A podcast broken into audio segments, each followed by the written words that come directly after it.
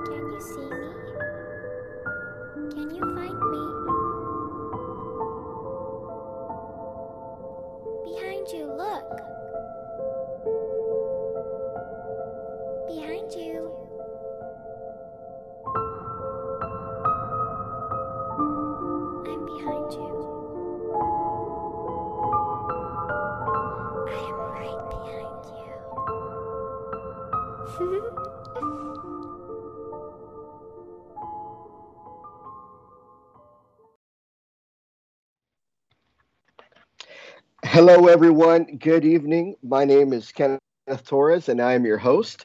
Welcome to Enter the Dark. So, tonight we have a very special guest, a, a person that uh, is a friend, is a colleague, someone who I trust, respect, and admire very much, um, Joe Frankie. Joe Frankie, thanks, brother, for agreeing to be on this little radio internet show. Thank you for taking time out of your busy schedule. And, um, well, I, I'm deeply humbled by you being here, man. How are you? Um, I'm very well. Thank you for the kind words. I appreciate it. I'm, I'm blushing, Oh, yeah, yeah, yeah. turning all So- kinds of shades of red here. Hey, you know, that's how it goes, right? I have that Uh, effect I'm just an old guy who's been doing this a long time. Yeah. Well, you know, an old guy that's been doing this a long time, but with that, you're you're really savvy, man. You've got a lot of experience, and so you know, the thing is, everyone wants to know who is Joe Frankie, uh, and what is your connection to the Warrens, and well, how did you start? And Oh, well, you know, I, I tell this story uh, many, many times, and, and, and I smile every time I do. Um, I was uh, 18 years old, and uh, um, my wife, who uh, we were just dating at the time, happened to notice in the local newspaper that the Warrens were giving a lecture in the next town over. And, and it was a Friday night, and she's like, Oh, would you like to go? I'm like, Yeah, I was always fascinated by uh, the occult and ghosts, and I had seen the Warrens on television, read about them in the newspaper. So, you know, we, we go to the show, uh, and it was at the Holiday Inn, I remember, in North Haven, Connecticut. And um, we're walking in, and Lorraine was at the table. They had a table set up with a chair where she was like taking taking the money and, and, and giving the tickets and stuff like that. And they had their books for sale and things like that. So, you know, I walk up now there's a bunch of people too, and she's she's just I look at her and she's like fixed on me, and I remember she cocks her head to the side. I remember like it was five minutes ago. And I can't remember what I did with my car keys, but I can remember this. Um, so she cocks her head to the side. She's like, Honey, have we ever met before? As always, always called people honey. And Yeah. I said, No, Lorraine. I said, I've heard a lot about you, you folks, and, and read about you. I said, and I'm really excited to be here. She's she's looking at me. I found out later what she was doing. She was reading my aura, oh, wow, and um, that's what Lorraine, you know, what could do. And she's like, "There's, there's some." She goes, "I can't put my finger on." it." She goes, "There's a reason why you're here tonight." She goes, "Can you see Ed and I after the show?" So I'm like, "Sure, absolutely." You know, so the show's going on, and I, I can't keep a thought in my head. I'm like, "What do they want to talk to me about?" I was all excited yeah, you know and so the show show is, starts to wrap up and ed and, and tony were wrapping up the the equipment. And uh so i go up you know laurel and i go up to to them and she's like honey we're we're going to go across the street to the diner. Why don't you kids join us and, and we can talk there? So um it was one of ed's things. Anytime every time they finished a lecture or a case or something would always go to a diner that's why i'm got so big know yeah, we would go to a diner and and um, y- you know just to, to decompress and talk about the events of the evening, whether it be uh, a lecture, uh, talk about the audience or their reactions, or or about a case. And um, she's sitting across from me at the diner, and she's she's looking at my or she at this point she's telling me what she's doing. She's reading my aura. She goes, "There's a reason, you know, uh, for you for us to have met tonight." She's like. Um, you were meant to do this work. She goes, I don't know if you know that, but you were meant to do this work. She's like, Would you like to come and work with Ed and I? They were Oh. putting together classes, you know, and there was about I don't know, I want to say about six students in there. Uh, so every Monday night at the Hawley Manor in Newtown, Connecticut, which is now the Inn at Newtown, there was a little restaurant. There was a back room. I guess they used to rent it out. Or the owner would let them use it for on Monday nights. And it was no bigger than a, than a coat closet. And there was a little room, and there's just chairs around, uh, you know, like a, in a semicircle. Yeah. And Ed would bring in his tape recorders and tapes from past cases, including Rhode, the Rhode Island case, which is the Conjuring one. Oh wow. Wow. um, the Amityville case, um, tapes about Annabelle, things like that. So he would go over their high profile cases with us and teach us, okay, this is what we did. This is what you don't want to do. You know, it, it, you know, things like relig- religious provocation, you know, but you got to be careful how you do it. You got to protect yourself. And I don't know. I'm just like sitting there like a deer in headlights. You know, and, all, um, you're trying to figure this stuff out. well, yeah, I mean, I, I mean, you know, there was a time when when I was a newbie too, like a lot of folks out there, and um, you know, Laura would would come with me um, for a while. You know, she worked along with me for a few years until, you know, we did get married, and when she got pregnant with my my son, um, you know, Ed's like, yeah, you know, you, she, she couldn't go on any cases anymore because you know for her protection. So she's Yeah. like, yeah, okay, just be careful. Tell me about it when you get home, kind of thing. And, and So, why would, um, would uh, yeah, go ahead. stop sorry. No, it's all right. Uh, why would uh, why would Ed say that? I mean, what's what's the connection between having a child and and, and doing Well, this yeah. work? I mean, it, does- it to me, you know, to me it makes sense, but for the audience, you know, maybe there are listeners here who are not paranormal investigators or maybe are not putting two and two together. Can you give insight on why that's specifically important? Well, it's important because you want to protect, um, obviously, her, but you want to protect the unborn child because the unborn child is not isn't born yet, but it's not baptized. Yeah. You know, it doesn't have the protection of you know the sacrament of baptism. You know, if that's what you believe in. You know, Yeah, you know, there's many different faiths out there, but um, that was our faith. That was their faith. You know, and um, yeah, my wife, this this unnerved her anyway. She, you know, she was fascinated by it, like a lot of people are. But they're like, uh, Yeah. you know, Joe, I'm fascinated by what you do, but I wouldn't want to do it myself, kind of thing. Yeah. You know, just people they want to keep at arm's length and say, you know, eh, I've had actually people at my lecture say, "Am, am I going to go home with an attachment because I was here tonight?" And I'm like, no, just stay away from the Ouija board. You know, um, Oh. but yeah, you want to, you always want to protect yourself. I mean, when you go on cases, you want to be what we call in a state of grace.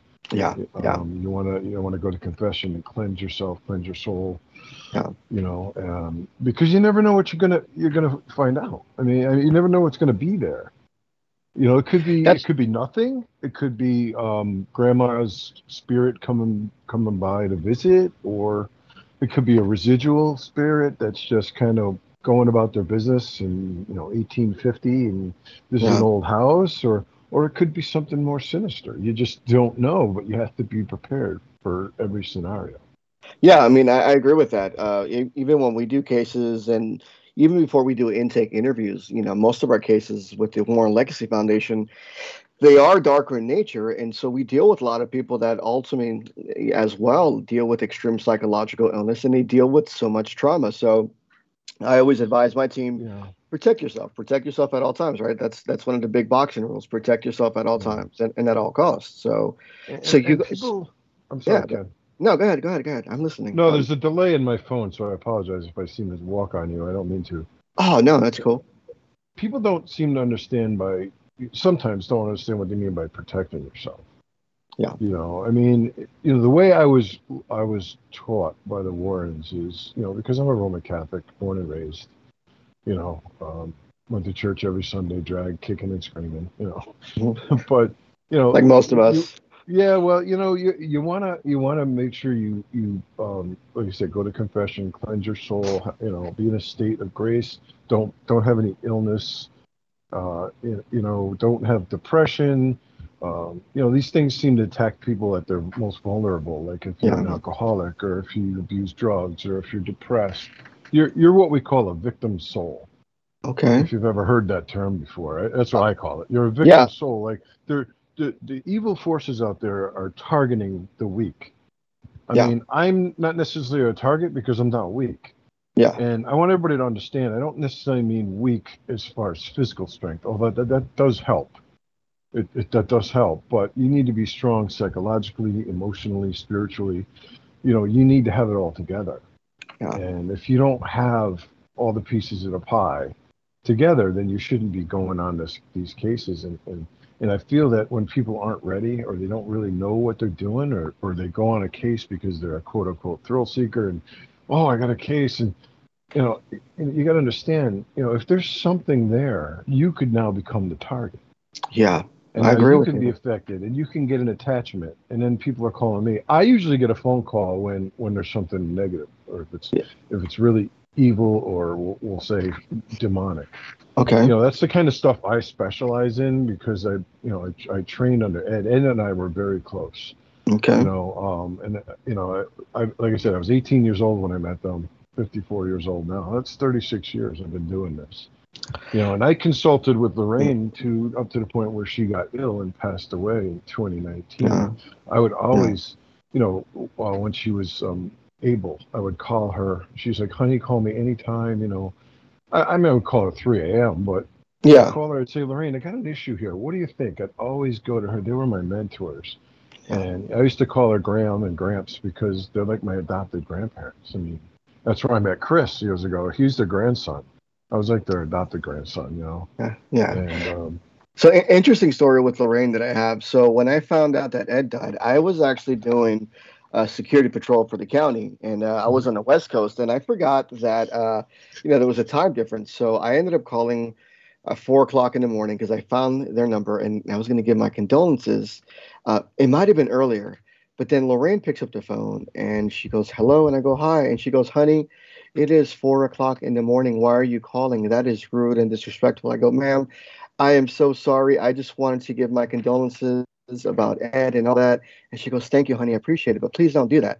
And I get and I said, I'm sorry. And that's the only time I ever called Lorraine, and that's the only time I ever heard her voice. I felt like such a douche, but she handled it so well. And and I, and I remember those specific words. She always said honey. You know, it was always honey. And and she seemed so sweet. she I mean, was. She was a doll. I mean, I, I, I would, you know, I, I would go to just about every one of their lectures with them. Um, I also kind of doubled as their security because I, you know, I, I am a big guy. You know, back Yeah. then I was like 350 pounds and, you know, um, martial artist and, and what big weightlifters and stuff.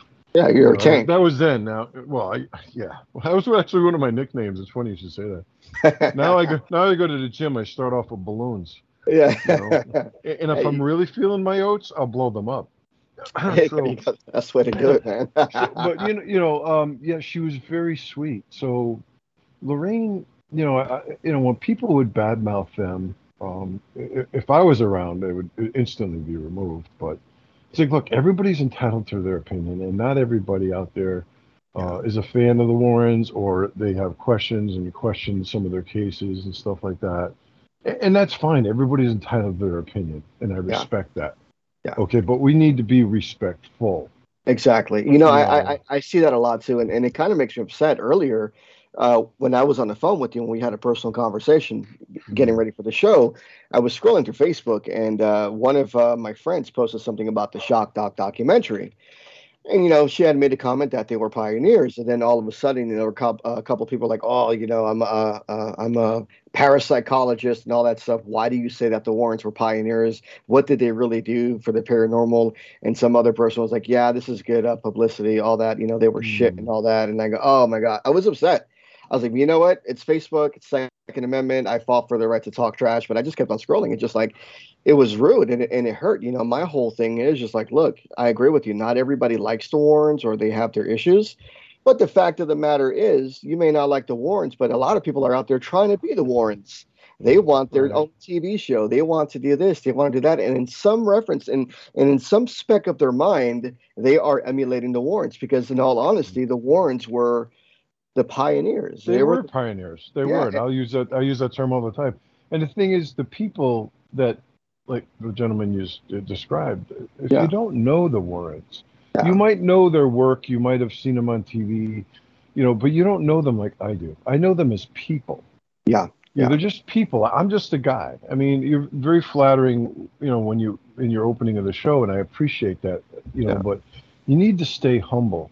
Yeah. And in this and in this work, there's a lot of egos out there Yes. and and you know and I, I try- I try to stay humble it's one thing martial arts taught me i took it for 27 years is Okay. humility i had a i my master kim my, my sensei was four foot nothing and i could kiss my, kick my ass not kiss ass sorry if he's Yeah. listening i apologize you know but i mean it yeah. size doesn't matter you got to use your head Yeah. you know yeah. but strength i mean being a big strong guy like that comes in handy when you're in cases like this I, mean, I was 350, 60 pounds on a case.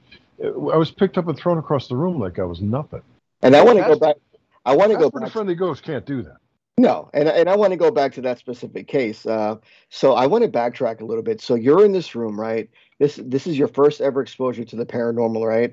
So you're in the room. What are you thinking, and and how did this class, how did this meeting shape the rest of your life? Well, you know, I remember sitting there, and and I, honest, quite honestly, I'll be honest with everybody. I had my doubts. I was scared out of my mind. I mean, Yeah. I- and people were like, "Joe's scared." I'm like, "Yeah, I'm human." You know, people ask me all the time at lectures and stuff. You ever get scared? I'm like, "Yeah, I'm I'm a guy. I'm a mortal man. I mean, of course I get scared. That's an emotion. That, you know, now I would call it more apprehensive than being scared. I'm I'm cautious. I'm apprehensive. You know, because I never know what's lurking around the next corner Yeah. you know but but when i when i first started i mean i didn't i didn't go on my first case with them for probably about two years Oh wow. Why why so You know, long? it was well because you know I, I mean i'd go i'd go on like cemetery excursions uh, Yeah. and things like that and i'll digress for a minute if i may because this is interesting Go ahead. Go ahead. One- Show's yours. The floor is yours. well, well I'm, I'm sorry folks I, I, I jump around a lot just the way my brain fires but um they used to have some the warrens used to do something called a ghost safari and my first ghost safari with them was back in it was 86 or 87 it was it was pretty pretty near after the first time i met them and what we would do is we would meet at a place um, a restaurant in a parking lot you know down the road from their home and we would meet there. I don't know if we met there around 11 o'clock in the morning. And everybody would drive their own cars and be like a wagon train. The Warrens would take off and, and lead us and f- would pull into a church parking lot and then would all get out, form a circle. Ed and Lorraine would discuss one of the cases that happened at church, and exorcism. Yeah. You know, a- and of course, know, I'm I'm getting the goosebumps. You know, remember, mind you, folks, I'm, I'm 18, 19, maybe 20 years old. And, and I'm like, this, I don't, what do I get myself into here? Yeah. you know and and then as the years went on you know that that that fear just you know kind of dissipates as you get more knowledge and experience but Yeah. anyway um going so we would go on these, these ghost safaris and we there was a number of stops. Union cemetery is this famous cemetery in connecticut where the ghost of the white lady apparition has been allegedly seen. And i say allegedly because i haven't seen her myself you know and i got to believe when people are telling their stories that they've seen her you know um, you know I, i'm not calling them a liar but you know i'm o- i'm my own biggest skeptic. I'm, Yeah. I'm a show me kind of guy you know he's like all right i believe what you're saying is possible but i need to see this Yeah. so we end up at Dudleytown. I don't know how many people out there listening um, have heard of Dudleytown in Connecticut. We got about like- Kirsch- Like six Village. people on. We've got like six people on tonight. Um, so the Dudleytown um, was the last stop on the tour, and uh, I know the Warrens kept saying he was low on gas, but he said I'm going to go up there and park, and then they had another gentleman that um, was familiar with the terrain bring us down there because it had just come off his first heart attack, and he couldn't make the trek. So Dudleytown, it's part of this area is part of the Appalachian Trail in Connecticut, so it's it's open to it's open to people during the day, but by dusk you should be out of there, especially today, because you know the the area where we were is part of the Dark Entry Forest Association. It's a it's like an HOA, Okay.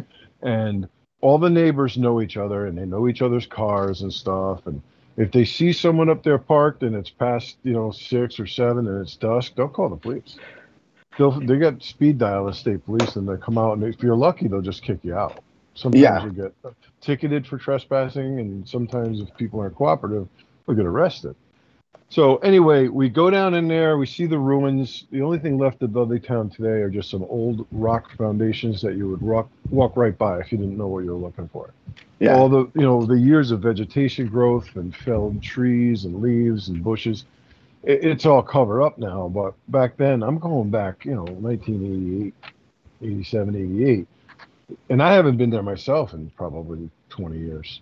But I went down there. We came back up and you know we had one final little circle and everybody you know said their goodbyes and salutations and everybody left. Well then laurel and i were the last ones to leave because i was hanging out with ed in the rain and ed's car wouldn't start. He's like yeah i can't get the car started. I ran out of gas. Okay. so I, I was one of those guys who used to carry a toolbox in his car. So i go let's see if we can get it run. I didn't have any gas but the nearest gas station was probably a couple miles down the road Yeah. um, so I take the tools out. I, I, I'm looking at the car. I start pumping the carburetor. I'm like, well, it's getting gas. There's gas squirting into the carburetor. Yeah. So, I'm, but it won't. But it wouldn't fire. It's just you know cranking. I'm like, so I'm thinking. I'm thinking. 20 minutes or so go by, and I'm like, then I, something hits a light bulb goes off, goes off in my head. I go, could it be that simple? So I go in, I check the fuse box, and I pull the fuel pump fuse, and it's blown. Oh wow. Coin- coincidence? Maybe. But a lot of stuff has happened at Dudley Town. I don't think we, we only have an hour, so it's I don't have time to go into everything. Well, we got some, we got some time. No, we we, we Well, you know we, well we the got some fuse, the fuse, the fuse had blown. So I said, okay, it didn't have a spare fuse, so I pulled the one from the radio. I wasn't using that anyway. Yeah, Plugged it, plugged it in. The car fired right up. They were so happy. that's awesome. They're like, "Oh, come on, kids, let's go get some gas and we'll go get dinner. I'm hungry." So Yeah. Always hungry. So we, we went out to a restaurant on Route Seven somewhere. I forget the name of it, but and we sat there and got you know even more acquainted, and then we went back to their house. By now it's about nine, ten o'clock at night, and we're sitting at their kitchen table, a little you know like bre- breakfast nook they had in their kitchen. Yeah. And Ed's telling me the story about Amityville oh, um, you know, of what happened not only there, but what happened to them after they got home.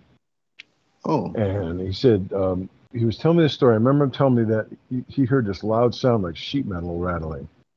And all of Hmm. a sudden, coming up out of the basement stairs, you go down these stairs into the basement. It was called his Halloween room. He used to have a casket down there with a dummy in it. At least Yeah. I think it was a dummy. I, I hope but so. that was his his Halloween room, and, and, and I continue that today because I have my own little Halloween room down here, and uh, shared with my lighthouses. Um, so he's telling me the story. He said, you know, he heard this noise, and then all of a sudden, he saw this dark shadow coming up the stairs, like floating up the stairs, just this black mass, and he said it was solid. You couldn't see through it. Oh, And. I said, he said it was a, it was just about as tall as the ceiling. And I'm like, oh my god! I'm like, Ed, where did that happen? He goes, ah, right about where you're standing. I'm like, Jesus God. I mean, mean, meanwhile, I'm like, can I use your bathroom? you know, I, I I was scared. I had goosebumps. I was like, oh my god, he's telling me about the Amityville case and what eh, eh, you know what, what happened to him in the basement there. I don't know how many people know that story. You know, um, you know where he let's went go. down Let's into the let's go into it. Let's talk about Amityville. well, I'm sorry. I'm my brain's firing everywhere now because I. It's I, all good. It's all good. He told me this story where he went down into the basement and um, he was walking around in the basement, and that's where they found like a makeshift uh, wall. They tore down the wall and they found uh, like an altar with a pentagram, like satanic worship. In his house. they, in no, no, in Amityville, in the house. In Okay. Amityville, in the basement. So I Oh, so- believe that like Ronald DeFeo, who killed his entire family there with a high-powered rifle in the middle of the night, you know, said that the dog talked to him and told him to do it. Um, you know, uh, was into some kind of satanic w- worship, and so Ed told me he said all of a sudden he felt like this wet blanket came over him and it knocked him to the ground. oh wow. And I remember he always kept a bottle of holy water in his pocket. You know, a good investigator always keeps a light, a flashlight, and a bottle of holy water and a crucifix. And you know, this is the stuff they taught me. I can hear him in my head right now. He said he took the holy water out of his pocket and like doused himself with it. And he said, whatever this was, it lifted off of him. He goes, Joe, I never touched the stairs.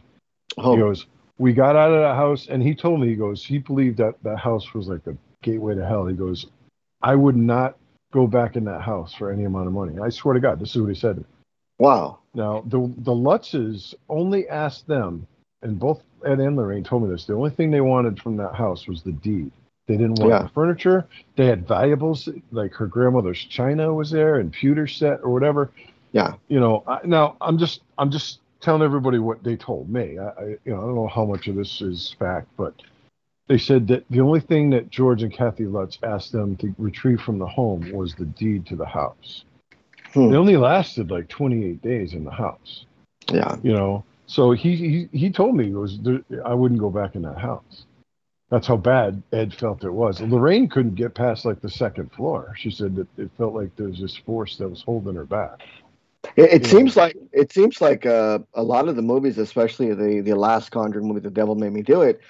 It seems like they may have infused a couple of their cases uh, into this. I don't know if you've seen it, but uh, there was there was a scene where I guess they had found a satanic object uh, in the house, and Mm-hmm. so I, I don't ever remember that being part of the the Arne Johnson case, The Devil Made Me I- Do It.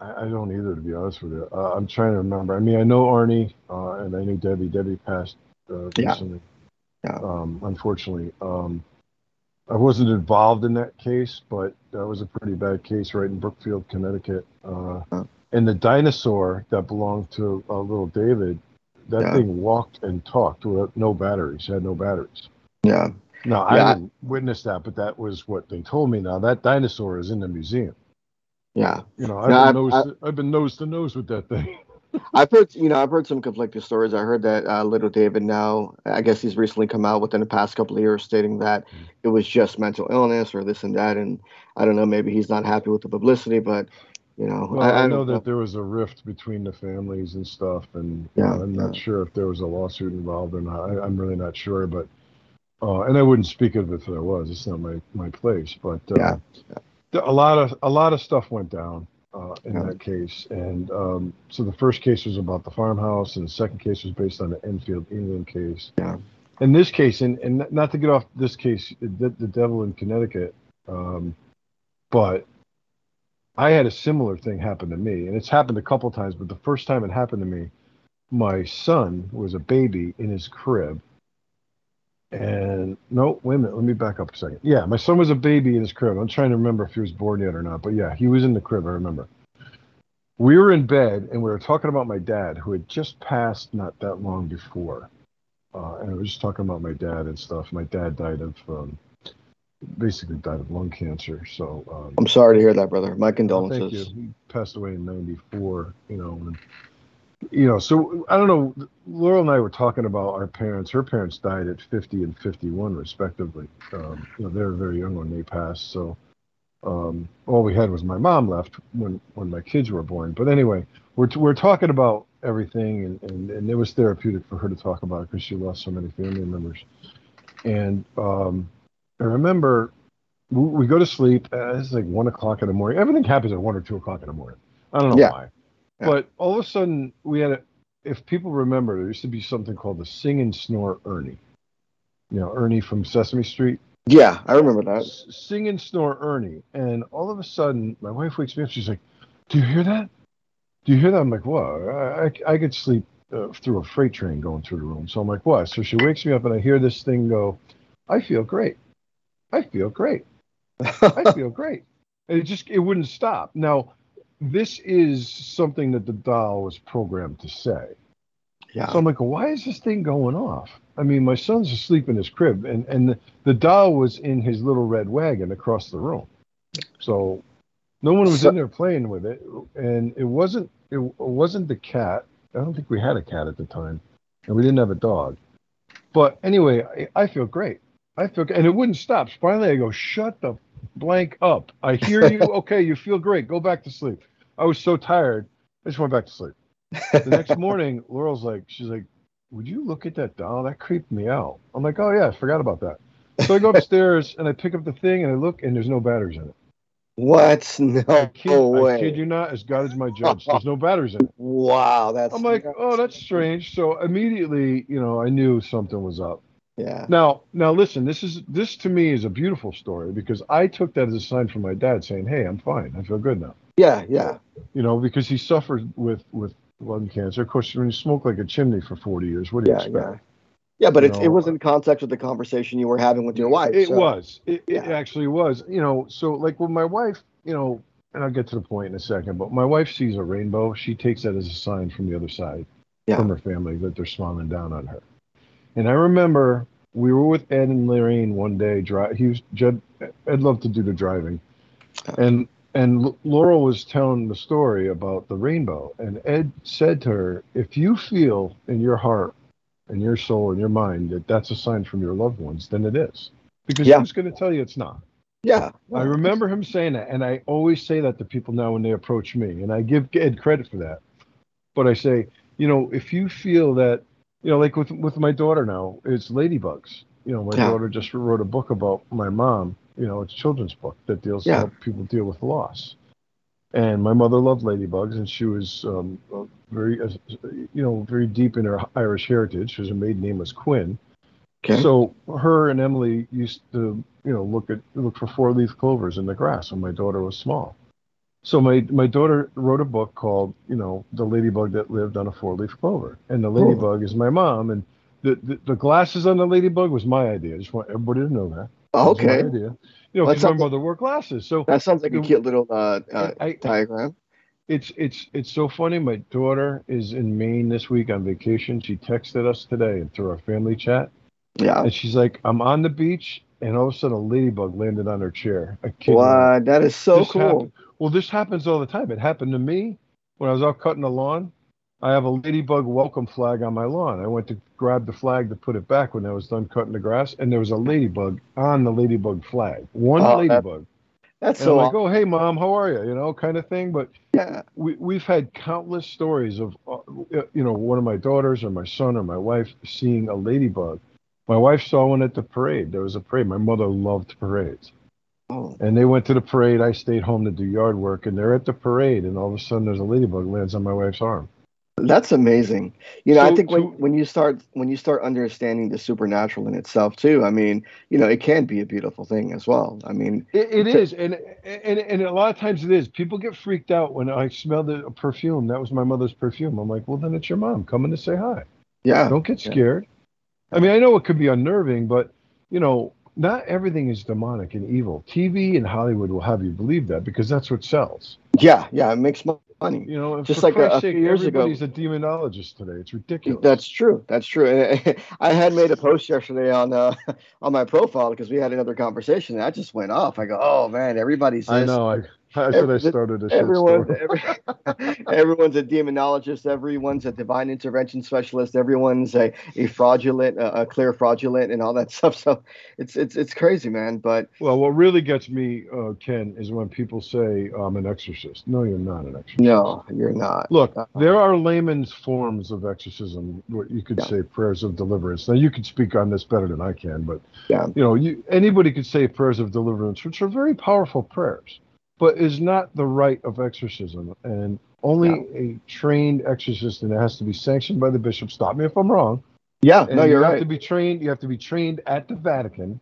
Yep. You know, and, and it has to be sanctioned. You can't just go out and do an exorcism. The power of Yeah. Christ compels you. Okay, you're fine now. Pay me. Yeah, yeah. I- yeah, and, know, and for us it's a little, and for us it's a little different because we're uh, we're independent Catholic, but uh, my uh, my bishop trained under Father Amorth, and so I got my training from them, and I'm still going through training, and you know, and I hate that because you know I am the assistant to the chief exorcist, but I grew up, you know, in spiritual deliverance ministry, but you have to have a certain grace upon you, you know, um, you know, and and you know the sad part is is that a porter is a higher position than an exorcist when you look at the uh, Mhm. when you look at the stature, you know what I mean? So that should tell you something. I Mhm. mean, being an exorcist in itself, uh, it- it's a lot of work. It's a lot of prayer. It's it's tough. It is tough. You're dealing with a lot of different Mhm. things, and you have to be in the right state of mind because if not, that's not going to go well. And not only that, though, you know, most demons, well, demons, their hierarchy, they they understand structure and legalism, and so they'll know if you have authority. You know, just like in the Bible, uh, when the when the other prophets tried to pray for that guy, and they said, "I know the prophet Isaiah or Elijah, but you, I don't know. Who are you?" You know, so Mhm. these demons, these entities, they understand. So it's more than just praying in itself. It's more than just praying in itself. It, it's like you have to be prepared. You have to be in a continual state of grace. You have to be, you know, uh, uh, admonished of all your sins. You have to have a decent spiritual life. And that's what I do with my team. Right. You know, my team is like I tell my team, look, so I have this little routine. If I feel like that we are going to go into a case that's potentially demonic, I send my team a video of Latin exorcism.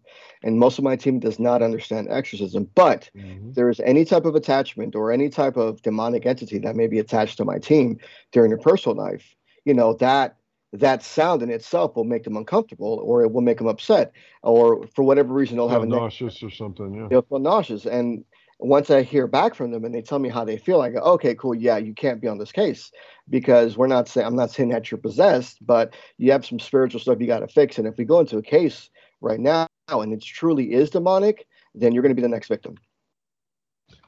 Yeah, that's very true. That's very Um, true. But you know, and, and some people may get upset with me when I say things like that, but it's only because I care and I don't want anybody to get afflicted by this. Yeah. You know, it- a lot of people out there.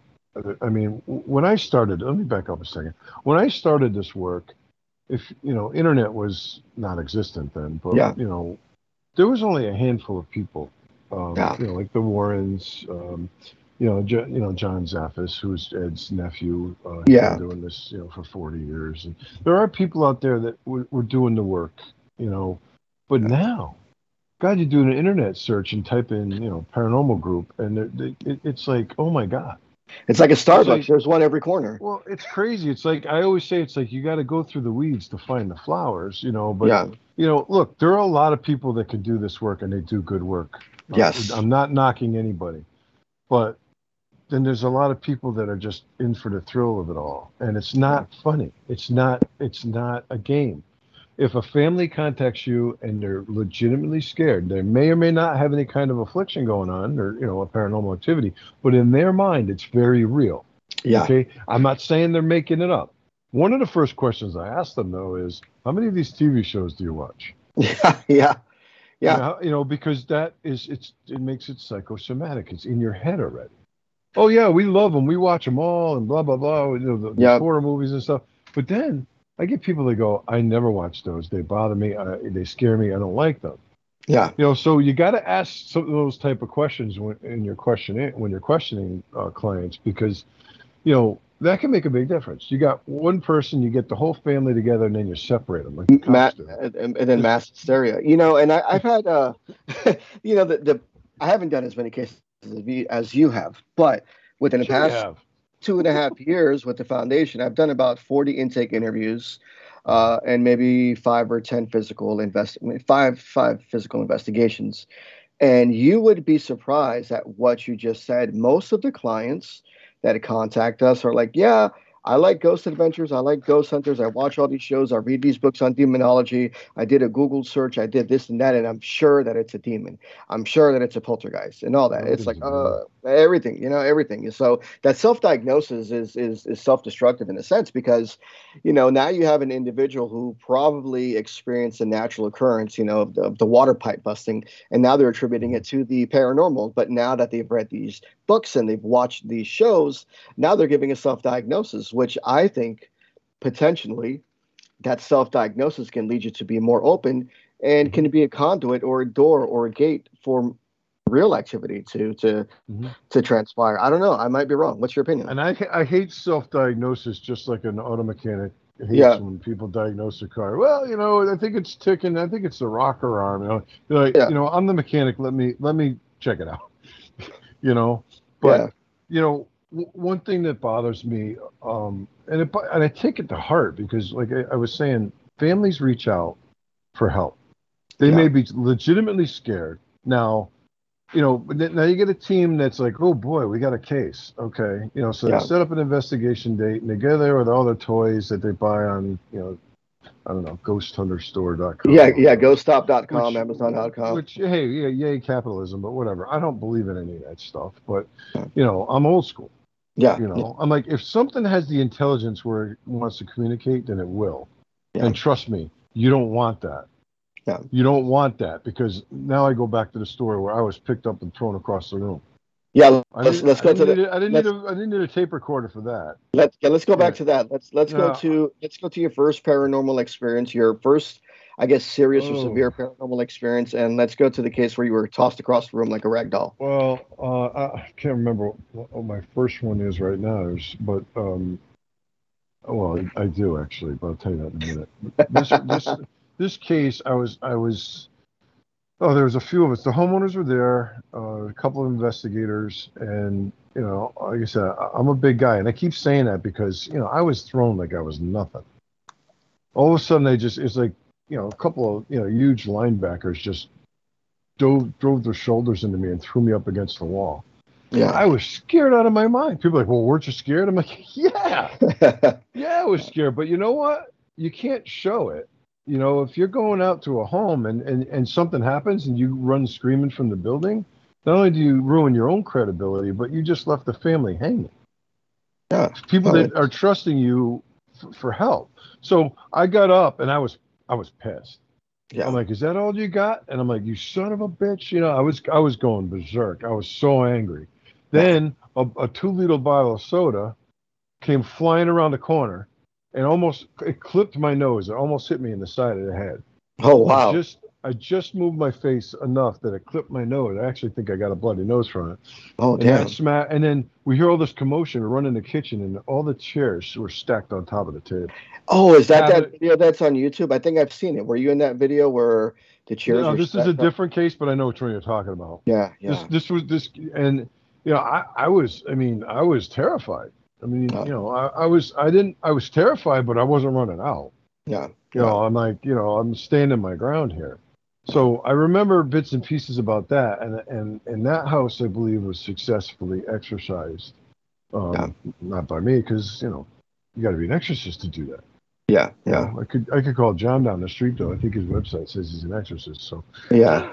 I mean, that's true. Well, you know, I, I, I, I- I do believe too that you know, uh, not everybody, you know, not everybody is is Catholic in a sense, and everybody has their own, you know, uh, denomination of Christianity. You know, because I, I grew up Protestant myself, and I just recently, about two years ago, converted over to Catholicism, which is, you know, I fell in love with the traditions, and I was in seminary school, and I was like, you know what, I can either stay the course or or or go somewhere where I feel it's going to be more suited for me. So I, I became an independent Catholic priest, and it was a beautiful thing because there was a lot more understanding when it came to spiritual deliverance and demonic possession.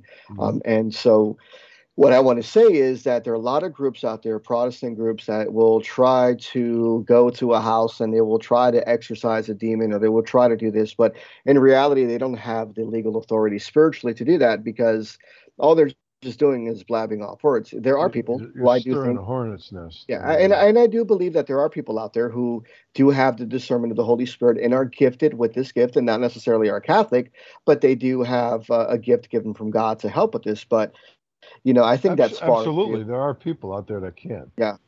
You know, Yeah. but I'm talking about, and and and I'm, I know I'm going to get uh, angry. Joe Schmuckatelli. You're talking about Joe Schmuckatelli down the street. Yeah, I'm yeah, I'm going to get angry mail about this one, but I don't like. Now, this is just me, folks. So please don't send hate mail. But I don't like when when groups wear all these T-shirts that say Yeah, it's okay to have your group's name on a T-shirt. I got a problem with that. Yeah. But I've seen people with on the back of their T-shirt, it's splattered. Investigations Paranormal. 100% free. yeah, yeah. Or And I'm paranormal. oh, and I, must like I don't I would never say anything to him. I would never insult anybody publicly, but it drives me berserk. yeah, You know, it just it drives me berserk. I have no problem with, with a team having like nice collared polo shirts with the name of the group, whatever. That's professional looking. That's what we you do know- with the foundation, except that we Well- don't wear any logos. You know, we have. Look, I'm not trying to offend anybody, so I just want to apologize. up Oh, no, I'm not trying to offend anybody. It's just my personal opinion. No, no need to apologize because my it's it's well established and my audience knows that we uh you know everything that we say is just opinion and sometimes you know we, we use strong vocabulary to get the point across so the listeners that are here they're very faithful and so there's no doubt in my Good. mind that Have mercy on me. yeah they're going to get offended especially Melissa, like- Keene. Uh, Melissa Keen's a meanie over here. She's oh my gosh. She says no reason why uh, Lorraine didn't talk to you anymore. I would be dropping f bombs. Okay, Melissa. All right, I got the point. Okay, but I've back, I don't think story. Yeah, um, yeah, because I want to tell you about this story about my first really bad case. But uh, you know, Lorraine, I don't think the woman would say shit if she had a mouthful of it. She was just a sweet grandmotherly lady with a special gift, and she devoted her life to helping people. and Ed Yeah. did. You know, the and that's what I'm doing, and that's what you're doing. Yeah. Okay. And and you know, I know there's a lot of people out there that want to do this work, and I applaud that. I applaud the fact that if your heart's in the right place and you really want to help people, what I can't stand, and I'm going to say it, is the egos. Yeah. Okay, the people that you know, you know, I just had re- recently was going back and forth with Chris about some lady, and she's not even in this country, but I don't. Uh, she's in Spain. Yeah. Uh, yeah, yeah. I was talking to Chris earlier. Yeah. I'm like, she's like, Yeah, do you know yeah, I was- who I am? She says to You Chris, do you know know who I who I am? I'm like, no, who are you? Yeah. the, No. the, I was the day I say Chris. that to somebody, do you know who I am? No, you, look, we all bleed the same. You know, Yeah, th- you know, I'm no better than anybody else. I might have a little more knowledge and experience, but I'm no better than anybody else. I'm just a guy. You know, you got Yeah, I heard that. humble. I, I heard that. I was like, wow, you know, because uh, you know, these were two of my Spanish members because I'm the director for the Spanish region, and I guess uh, they were at a at a Warrens was- conference in Spain, and so this lady, I guess she was, that. I guess, I guess she was, I guess she was upset that um she wasn't invited into the Warren Legacy Foundation. Do you know who I am? This and that. I go, I don't care who you are. I can give, excuse my French, forgive me, Father, for absent. I don't give two shits who you are. You know, once you start saying, "Do you know who I am?" I, I don't care. You know, and and that's the problem that I have too. Like I have a lot of people that I'm connected with on Facebook. You know, sometimes I like their content. Sometimes people request me, and there are a lot of things that I see that I don't like, but I keep quiet. You know, but then I see the egos, and I go, "Oh, you know what? I I got to disconnect from you. I, I can't do that, man. You know, just I don't give a shit if you had a TV show. I don't care how many books you've written.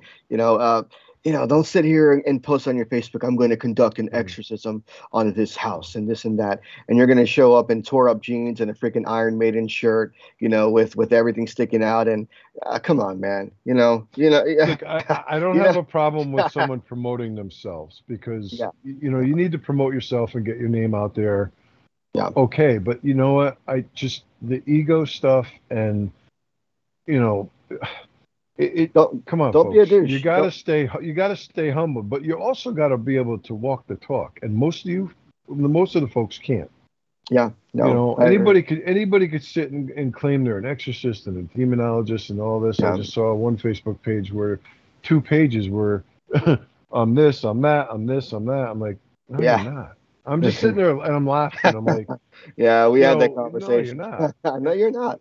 Especially when you don't believe in, in what you're saying. You know, don't sit here and say that you're an exorcist and you know you're a demonologist, but yet you have no faith at all whatsoever. Your faith is your ego. Come on, man.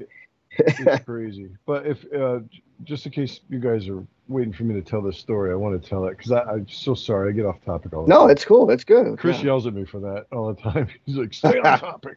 But uh, okay, so we're at a lecture. I remember in Meriden, Connecticut, and I'm in the back like usual, just you know watching the show and make sure everybody's behaving themselves. And um, I guess somewhere, somewhere uh, during the lecture or whatever, Ed got a call and he summons me and we go out in the hallway. He goes, "I need you to go to this address," and it was probably about a half hour away from Bristol, Connecticut.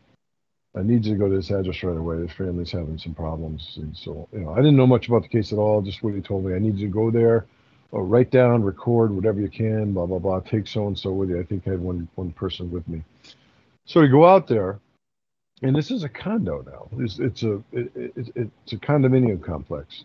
And um, I, I find the right one, I knock on the door, and the family like they like pull me in the door and hug me and I even never met them. They're just like they were so happy that someone was there to try to give them some help. So let me tell you, this is what I'm going to describe to you. I walk in the door. The living room is to my left, or I'm walking into the living room, and to the right is like the kitchen area. Everything, every belonging, every piece of clothing that these people owned, bedding, pillows, blankets, clothes, toys, everything was jammed in the living room. They had the Wow. mattresses strewn on the floor. The family was so terrified they all huddled together in the living Yeah. room because Yeah. they could be close to the door to get out. That's how scared they were. Yeah. and I had sad. never in my life, I might have been 21, 22.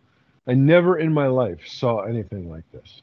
Wow. And I'm like, oh my God, you know, so I'm like, what's going on? So they start to, to tell me that what they're experiencing. And there was a baby there too. And the baby Oh. was, the, they, had a baby and they had a baby, the baby would go in the bassinet and they said they, they they would see these dark hooded beings floating down the hallway and then one one time the mo- the mother turned around and said she looked and there was one that was like bending over like it was looking into the baby looking into the bassinet or, or whatever and she ran and grabbed it and ran out of the house Oh, you know um, when they would go to the bathroom they would leave the bathroom door ajar and the person that was like sitting on the toilet doing their business would have Yeah. their hand sticking out the door holding the hand of a family member while they stood outside in the hallway oh, poor because things. they would see they were terrified i'm like oh my god there's got to be something to this these people Yeah. are not making this up yeah, so- you just you just can't fake that type of uh. I was like, I mean, I was scared. I was excited. I'm like, oh my God. I said, it's all right. So we set up whatever equipment we had, some video cameras, some recorders. And I said, well, where's where's the center of the activity? And they said the back bedroom. Always in the back bedroom, I guess, right? So I, Yeah. I make a beeline for the back bedroom. And they said, you walk in the door to the back bedroom, the bedroom opens up to the left, and to the right is a sliding door, and there's a closet. And I think there was like one or two toys on the floor, um, and that was it. Everything else, there wasn't a TV in there, there wasn't a bed, there wasn't a stitch of furniture, because everything was in the living room. Yeah, yeah, So I, I went in there and I'm videoing, and um, you know, it was just really just eerie because, I mean, this is somebody's home. yeah, That's my biggest pet peeve, and it pisses me off when someone's afraid to live in their home or go to a certain room or like the attic or the basement because you know that's where everything happens. You know, you, Yeah. you know, it's like I had people who wouldn't go down into the laundry room because have experiences in the basement. I'm like, this is your home, you're paying a mortgage on, and you're afraid to go in it. yeah, I'm like, that's that that drives me up the wall, and I got another story on that if we have time. But Yeah. anyway, I, I stay there. Um, basically, I stayed the whole night till the sun came up. You know, they felt better when the sun was up, even though the activity would happen at all hours. It wasn't just, you know, because people have asked me, well, why does everything always happen at night? I said it's not true. yeah, I said that's what TV wants you to believe because it's, it's dark. You know, ooh, you know, the scare factor yeah. but um, the night was pretty much uneventful. Uh, I don't think we we got anything, and I think this was like a Saturday. Two days later, that Monday or Tuesday, I forget. Bishop McKenna came and did an exorcism there, Mm. and I wasn't there because I was working, I guess, but I wasn't there. Yeah. But um, I was told Ed told me it was successful, and they actually did smell roses Oh wow. after the exorcism was done. The family moved anyway because they didn't want to be part of that. But um, I'm just trying to tell everybody that this was a real case. This family was terrified. They they said they would see like the face of an old man with a gnarled face looking back at them from the bathroom um, Yeah. mirror. That's why that when anybody had to go to the bathroom, they avoided the mirror, but they would they would have somebody outside the bathroom holding their hand. Oh That's how- wow. I mean, I couldn't. I'd never seen anything, anything like it in my life. You know, and you know, I, this really taught me a lot to, to live Yeah. these experiences with the family. But they they were able to sleep that night because we were there.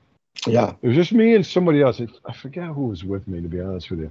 But there was two of us. I'm like, you guys go in there and lay down in the living room and try to get some rest. I'm gonna sit in the back bedroom. Yeah. I sat in the back bedroom for probably a couple of hours by myself with the recorder going, and just kind of staring at the closet. And yeah, you know, I didn't see anything. Um, but as many people may know, you know, if these things they have they have the wisdom of the ages. They know I'm coming. They know Yeah. why I'm there. They know, and, and they don't they don't want to deal with me. Yeah. And it's not because they're afraid of me, but you know, in a way they are because you know, it's look if we confront these things and we say, you know, tell me your name, demon. You know, you can weaken it. You know, okay, Yeah. well, you've you've divulged your name to me. I know who you are now. Yeah. You know, um, things like that. I mean, that's it's a lot of truth to that. You Yeah. know, um, and uh, so that was that was a pretty pretty hairy case for that family. Um, but I was only there that one night, and then, like I said, they moved, and uh, shortly thereafter, and it was exorcised and, and everything by Bishop McKenna. If you guys know who, who he was, uh, he's passed away now, quite Yeah. a few years ago. Um, but uh, there's another story, uh, I'm, and I'm full of stories, so I got zillions of them. But there was another story. I was trying to help this family. It was the middle of the summer. It was July. Um, this family had fled their home in fear uh, from this activity that was going on there. I mean, they had stuff flying around, you know, uh, kid's toy was going on without batteries in it. Another case like Yeah. that. Um, they'd be sitting there watching TV and they had like their DVDs stacked on top of the TV, and like one by one, it was like somebody was pushing them off.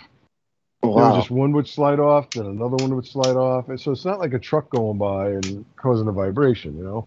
So this the, it was two sisters. It was a big house. They split it. It was a it was a duplex, but they they knocked down the walls and made it like one big house. It was Yeah. huge. Okay, so um, my buddy Orlando and I get there, and it's about ten thirty or eleven o'clock on a Saturday morning in July because I remember it was hot. Yeah. So um, I, we pull up the driveway, and the two sisters are sitting on the steps. I was like, "Oh, you, it's hot, ladies. You don't have to, you know, wait for us outside. You could have waited in the house." They're like, "We're not going in the house until you got here. We're not going back in the." They wouldn't go in their own house. I'm That serious. is, I'm like, I was like, really? This is your house. They what happened was when they they fled at Christmas time in December, and it- this mm. is significant in the moment. They fled and they were living with their father in his their father's apartment, the whole family, because they both had kids, small Yeah. kids. One of them was an eight-year-old boy who was autistic, and that's his room was the epicenter of the activity. Okay, oh, wow. yeah. so, so they were living, and the father. I learned about it because I was coaching. My son was young, and his, I was volunteer coaching baseball, and a, and a friend of the father was a coach, and we knew each other. And he's like, Joe, my, my you know my friend at work is they work together. He, he, he- my friend at work is having his daughter's having some kind of problem. I said, well, here's my card. Have him call me. Yeah. That's how it's that's how it started. So Yeah. anyway, we go in the house and they're like behind us. We I go in first. I'm like, all right, come on, let's go in. Walk through the whole house. They show me everything. They show me the little boy's room, and I could feel something. I'm like, okay. I say, I feel something. I don't. I didn't feel that it was demonic, but Yeah. I felt something. I didn't know what it was, but I go in the little kid's room. All you know, just in the little eight-year-old boy's room, plenty of toys and stuff. You know, uh, but they they would point and like that toy right there went off, and we took the batteries out, and it would still go off Wow. you know, That's crazy. and, stu and stuff like that. So this kind of stuff really does happen, folks. It, it happens. It's happened in my own house. So Yeah. What what we did was, all right, we we interviewed them. We went down to the kitchen. and We interviewed them. Asked all our questions, videotaped everything. Um, and I said, well, listen, why don't you, why don't we invite? And and they were very uh, devout Catholics too. So they had a parish priest.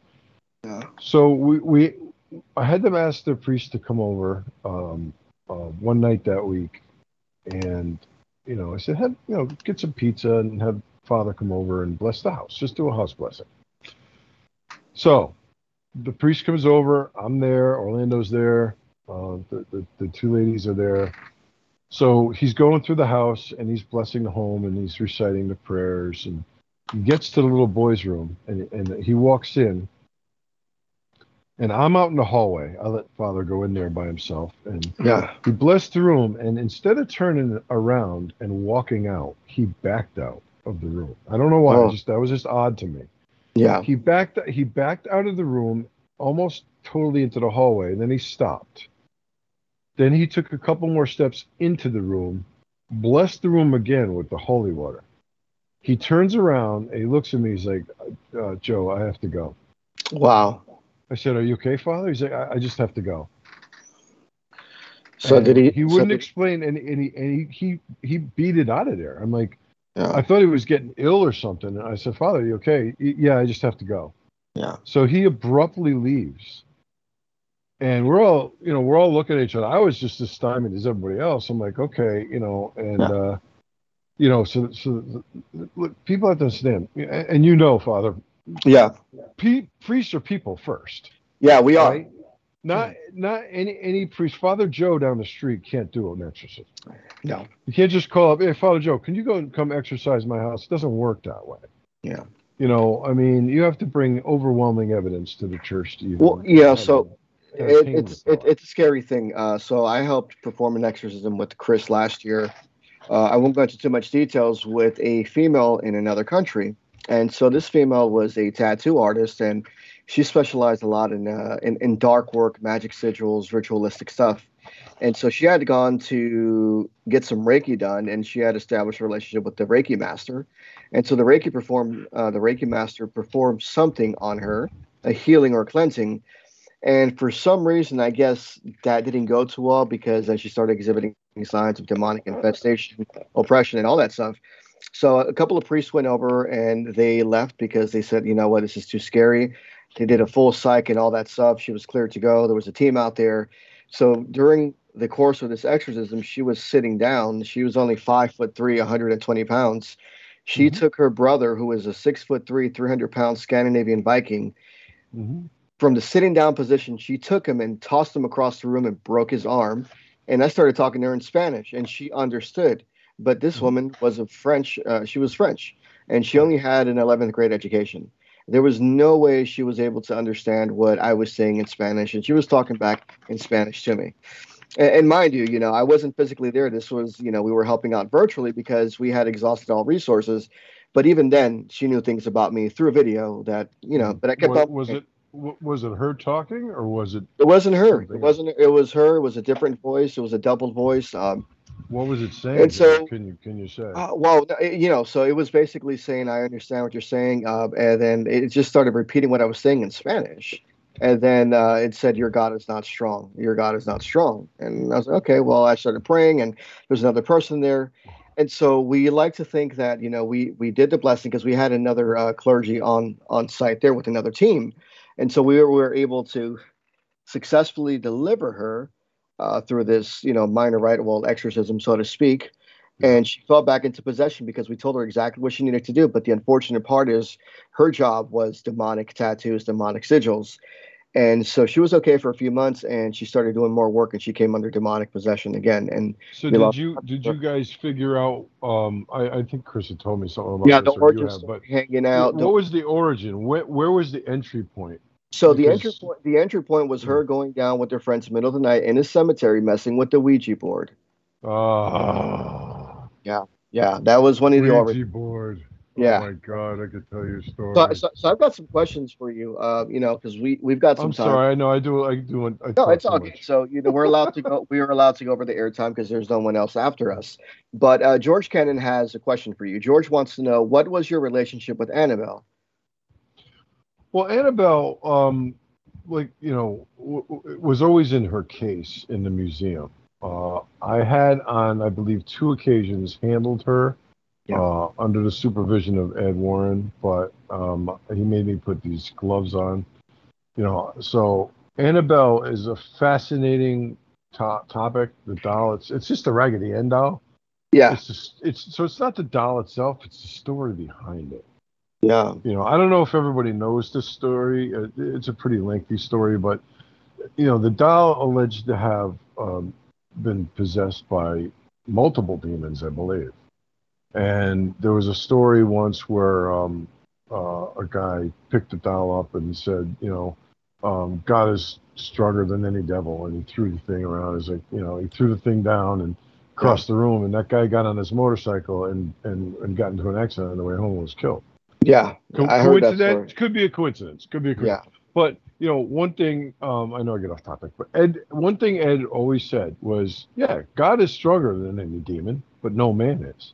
that's true. No, no woman is. Okay. Uh, sa- same So- thing with the priest, right? Uh, uh, what was it? Was it? It wasn't. Yeah, Father, the- was it? It wasn't Father McKenna, was it?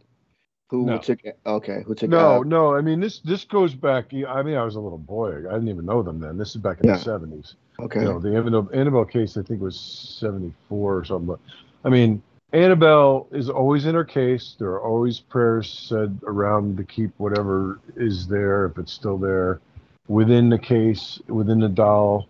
Um, the doll is taken out, which I don't agree with when they take the doll out for showings Yeah. uh, yeah. or events. But you know, it's not like I, you know, it's a, yeah, just took take her home for a couple days and you know let her sleep with you or something.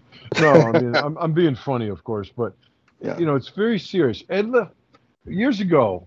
Ed left me in. I was in the um, muse- museum by myself, or I was in there with him, and we were going over some stuff. And was, he was showing me artifacts and telling me the stories behind them. There's so many artifacts in this museum.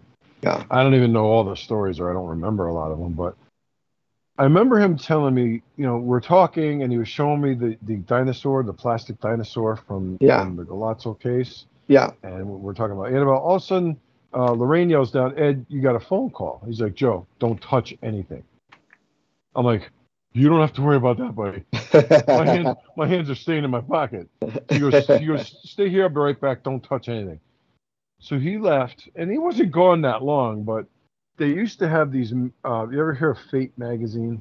yes, I, I I remember. think it that. was. I think it was Fate magazine. I believe. He had them in plastic sleeves, and they were like pinned to the rafter above your head. Okay. and I'm just I'm looking around, looking around, and something catches my eye, and I look up, and there's a few of these magazines in plastic sleeves, and they've got like a thumbtack in them, and they're and on, on the beam, and Yeah. they start swaying back and forth, Oh, and it's not from the wind either. I mean, these things start, and they and they started to pick up speed, and I'm looking at it, and I'm like, fro- I'm frozen. I'm like Yeah. frozen in fear, like what's going on here? yeah, All right, yeah. because I was left alone in the museum.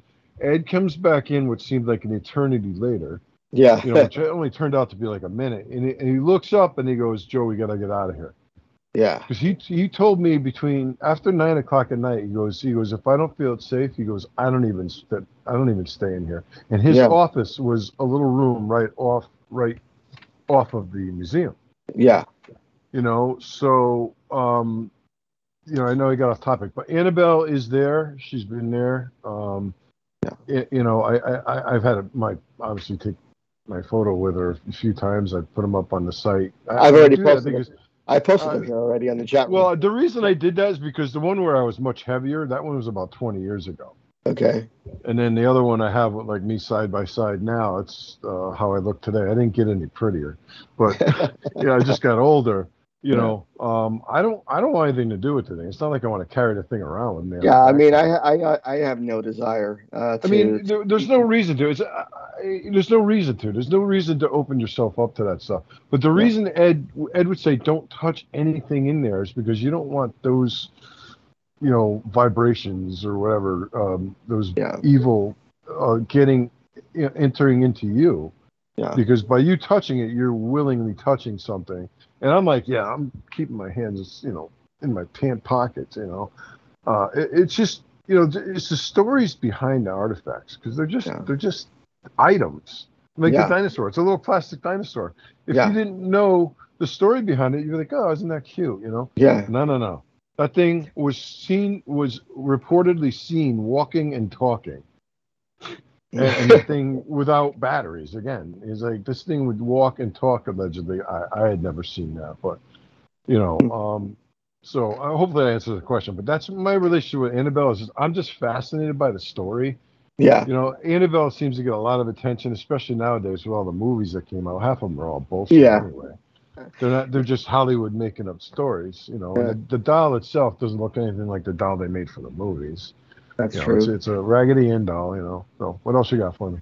So Melissa Keene wants to know: uh, Have you ever worked with John Zaffis? And then the King uh, also asked: uh, Have you learned anything on your own? You know, uh, working with the Warrens. So first question is: Have you ever worked with Johnny? And then have you learned anything on your own? Yeah, John's a good friend of mine. I've known John as long as I've known Ed and Lorraine because John is Ed's nephew. Yeah. He's the he's the son of John Ed's twin sister. If People didn't know that he had a twin sister. Uh, her name was Babe, or that's what they call him, uh, Babe. So so yeah, I know John very well. I haven't seen him in a couple of years. Um, every once in a while, I'll go down to his house. We sit in his office and reminisce about the old days. But Yeah. John's very busy. He travels a lot, from what I understand. Yeah. Yeah. Um, and especially with COVID for the last couple of years, no one's seen anybody.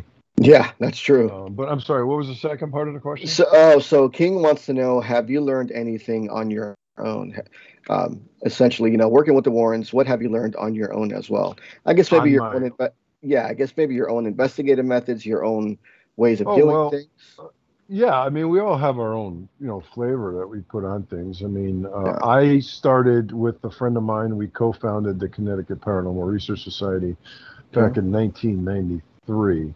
I just started my own little organization, and at the time there was four of us: myself, Yeah. my friend Orlando, a friend John, and a friend Rob. Now, Rob um, left the group quite quickly, and I think because I don't know. From what Orlando told me, his wife didn't want him doing it, so Oh, yeah. he kind of bowed out. Um, and then our friend John, we lost touch with. Um, I believe um, he had some issues. He had his own demons, so to speak, with uh, Mm. substance abuse or something like that. I'm sorry to hear I- that.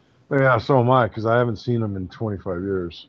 Oh, Uh, I'm going back. I'm I'm going back quite a ways. You know, '93 is Yeah. almost 30 years ago. So, yeah, it's it. I probably haven't seen him in 22 years or so.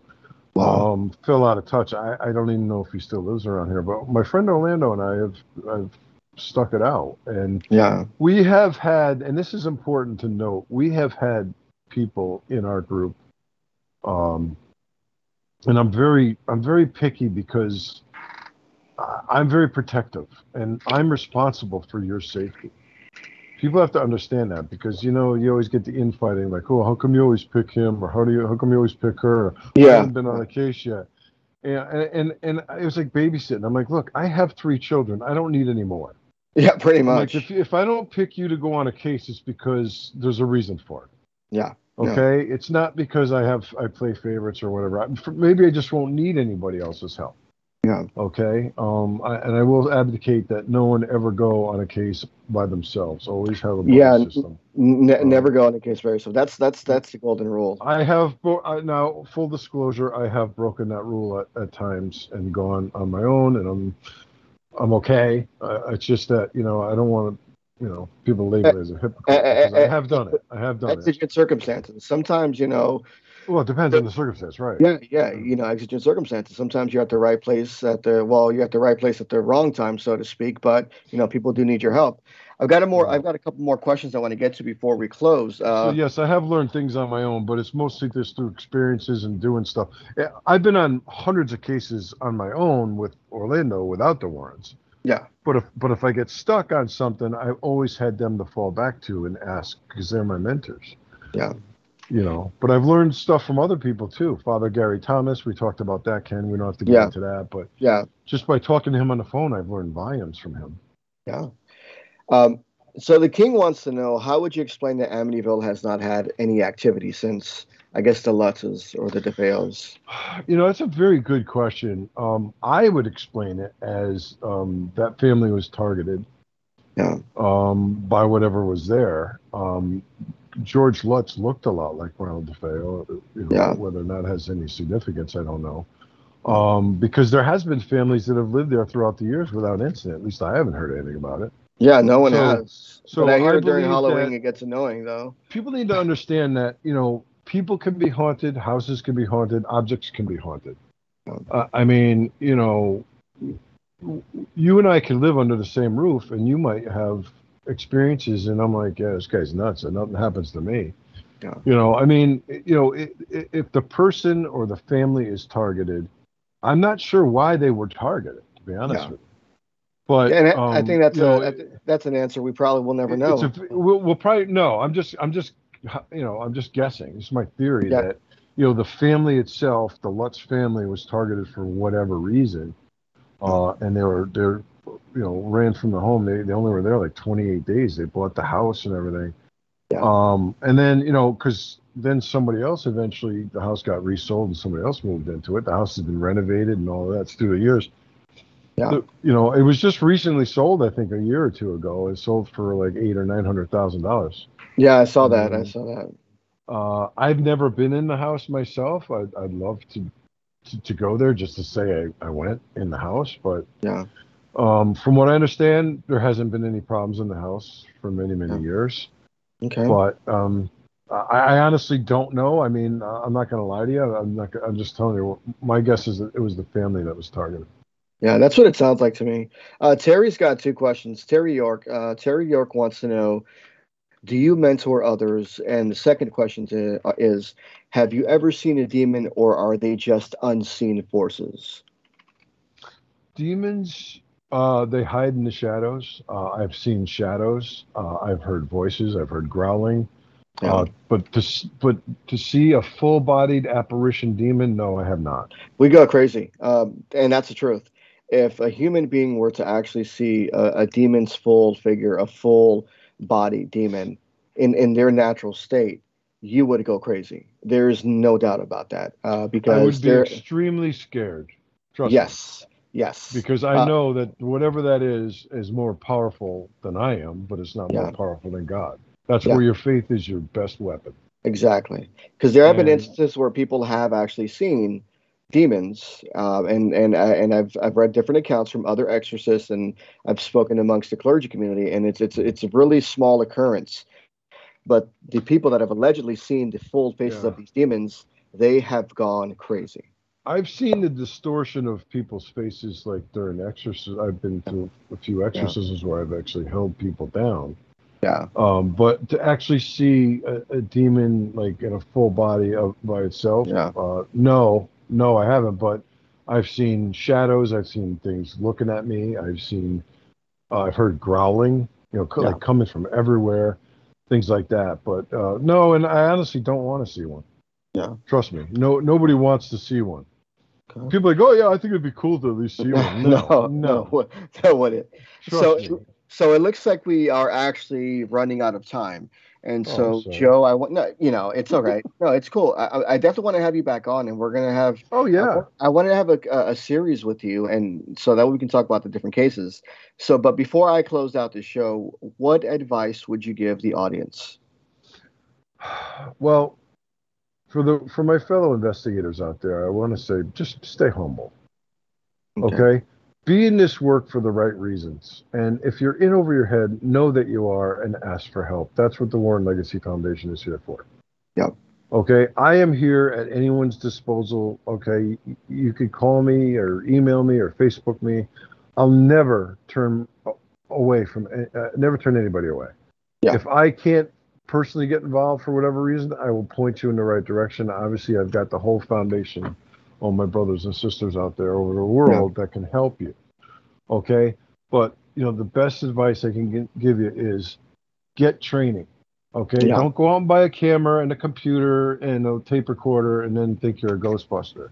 Yeah. It's I understand it's exciting, you know, to go to a cemetery and stuff, but you know what? Be respectful. Don't Yeah. desecrate the graves. You know, be respectful. Seek permission. Okay, contact your local cemetery association or or at least the police department and say, hey, do you mind if I just go? Oh, uh, me and two of my friends. Here's my car, my license plate number. I'm just going to go take some photos. You know, ask permission. Okay, because you know that's how people get in trouble. And every year, especially around Halloween, you hear about oh this cemetery had graves desecrated. Yeah. yeah, 300 year old headstones were kicked over by, you know, whether they be teenagers or young adults, and they think it's it's ha- you can never make a 300 year old headstone whole again. You could No. patch it back together, yeah, all right, but every year I hear about it, and it just it just sickens me. yeah, All right, but get get the training. All right, and a lot of people, and, and this goes back to the egos too. Stay humble.